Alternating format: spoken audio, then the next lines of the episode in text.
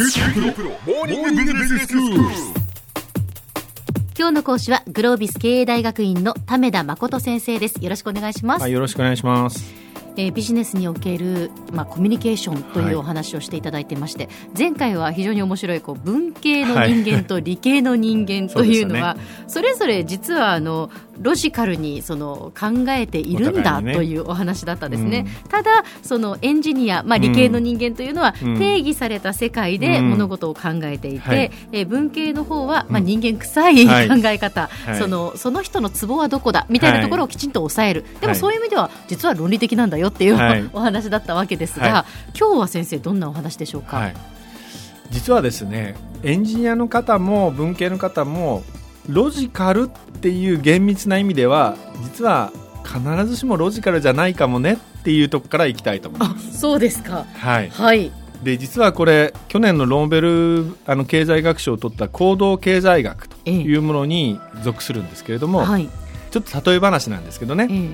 今私がちょっと1000円持ってまして、うん。小浜さんにねこう言うんですよ。この1000円ね小浜さんあげるよ。ってうんうんありがとうございます。それがね小浜さんねあのこちらにいらっしゃるもう一人の方と、ええ。その1000円を分け合ってくださいねと、はいはい、ね。分け合うっていう話し合いが2人でついたら、うん。その1000円あげるからと。うんうんうん。その代わり話し合いがつかなかったら、うん。それ僕もらっちゃうね、うん。あげないから。はい。必ず分け合いなさいね1000円と0円ってダメよ、うんうん。こうしますと。なるほど。さて小浜さんならどうします？そうですね。やっぱりまあ隣にいる人とまず話し合いますよね、うん。でこうやって1000円ももらえそうなんだけれども、うんうん。うんあの2人で分けようと、うん。であなたいくらぐらいだったら、うん。その分けてもいいって言うっていうのを相手に聞くと思いますね、その上でこうお互いがいいところで、うん。だからちょうど半々がいいのか、うんうん。やっぱり相手がちょっと多い方がいいのか、うんうん。そのあたりでこううまく分けようっていう努力をします。うんこれ実はですね論理的な例えばその非常に論純粋論理的な人がそこに相手だとすると、えその純粋論理的な人の答えはですね1円くれればいいという答えになるという答えがあるんですよ。えへえ。これはエンジニアに話すと割と納得する時はあるんですけどもでもエンジニアでさえんって思っちゃうような問題なんですねうん。でこの背景に何があるかというと、はい。人間えあの人が1000円もらえるんだったら俺だって1000円もらえたっていいじゃんとか。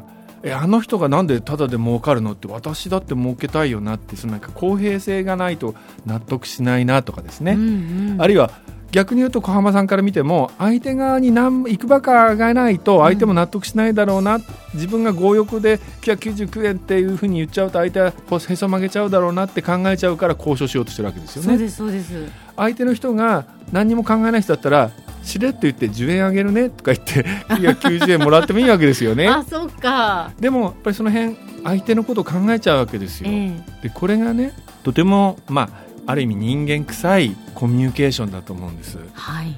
で機械とコミュニケーションしようと思うとええ。機械の答えは実は1円だったりする可能性があるんです昔ですね「スター・トレック」っていうその SF の物語がありまして、はいはいその「スター・トレック」結構シリーズものなんですけれども、え第1作目第2作目私この辺が好きなんですが、えはい共通しているのがですね第1作目だと、まあ、バルカン星人。第2作目だとデータというアンドロイドというですね純粋に論理的な人が出てくるんですね。ほうほうほで一方でその艦長とか副あの船長みたいなリーダーはですね、うん。非常に人間臭いディシジョンをする。うはいはい。その2人の組み合わせでですねいろんな物事に対処するってこれ非常に大変面白いドラマなんですけれども私それ見た時にですねあ論理的っていうのはとってもクールなある意味、えー、ときっと多分それが正解なんだろうなっていう答えなんだけど、うん。でもそれだけでは人間って動かないんだなって感じた記憶があります。でロジックっていうふうに純粋にロジックを突き詰めて考えるとあるいは論理学的に考えていくと答えは一つになっていくんですけども、はいでも人間必ずしもその論理学的には動かないよねっていうのがこの行動経済学が言ってることなんですね。うそう考えると、ええ。人間ってそもそも純粋に論理的ではないのではい。まあ逆に言うと人間臭いのでうん。あなんだエンジニアの方も自分の考えも人間臭いところあるんだ純粋論理的じゃないんだって思っていただけると、うん文系の方とも話していただけると思うし、うん。文系の方もあ意外と理系と言いながらも人間的な面持ってるじゃん なんていうの 気がつくとうん。お互い歩み寄れるんじゃないかななんて思ってちょっとこんな話をしてみました。うんそうですね。あの前回の話から、まあ、理系と文系という話でしたけれども、まあ、相入れないものうん。というふうに思いがちですが、うん。あながちそうでもないというところと、うん。そしてやっぱりその理系的なこう思考を持っている人と文系的な思考を持っている人がうん。一緒にうん。何か同じ方向に向かって歩み寄ってやろうとするとうん。それはやっぱり大きな力になるっていうことですよね、うん。先生。この「スター・トレック」って話をしましたけども、ええ。非常にあの童話的な面がファンタジーみたいな面があると思うんですが、はい。えっと結論はですねその人間の論理性と人間の感情の2つが合わさるとですね、まあ、非常にそのいろんな困難に打ち勝てるみたいなそんなテーマを持ってたと思うんですが、はい。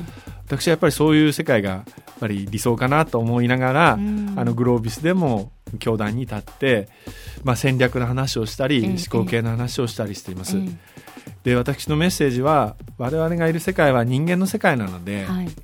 で決して一人で住んでるわけではないので、うん。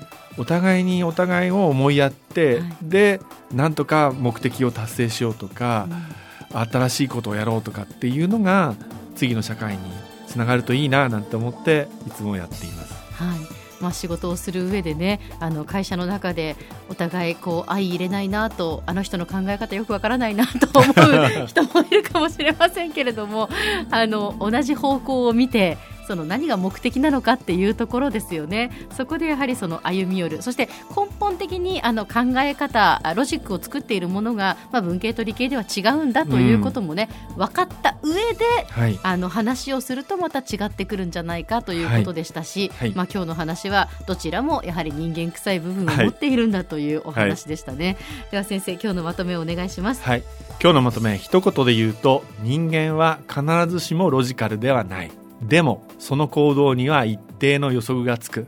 こんなとこでしょうかね。今日の講師はグロービス経営大学院の為田誠先生でした。どうもありがとうございました。どうもありがとうございました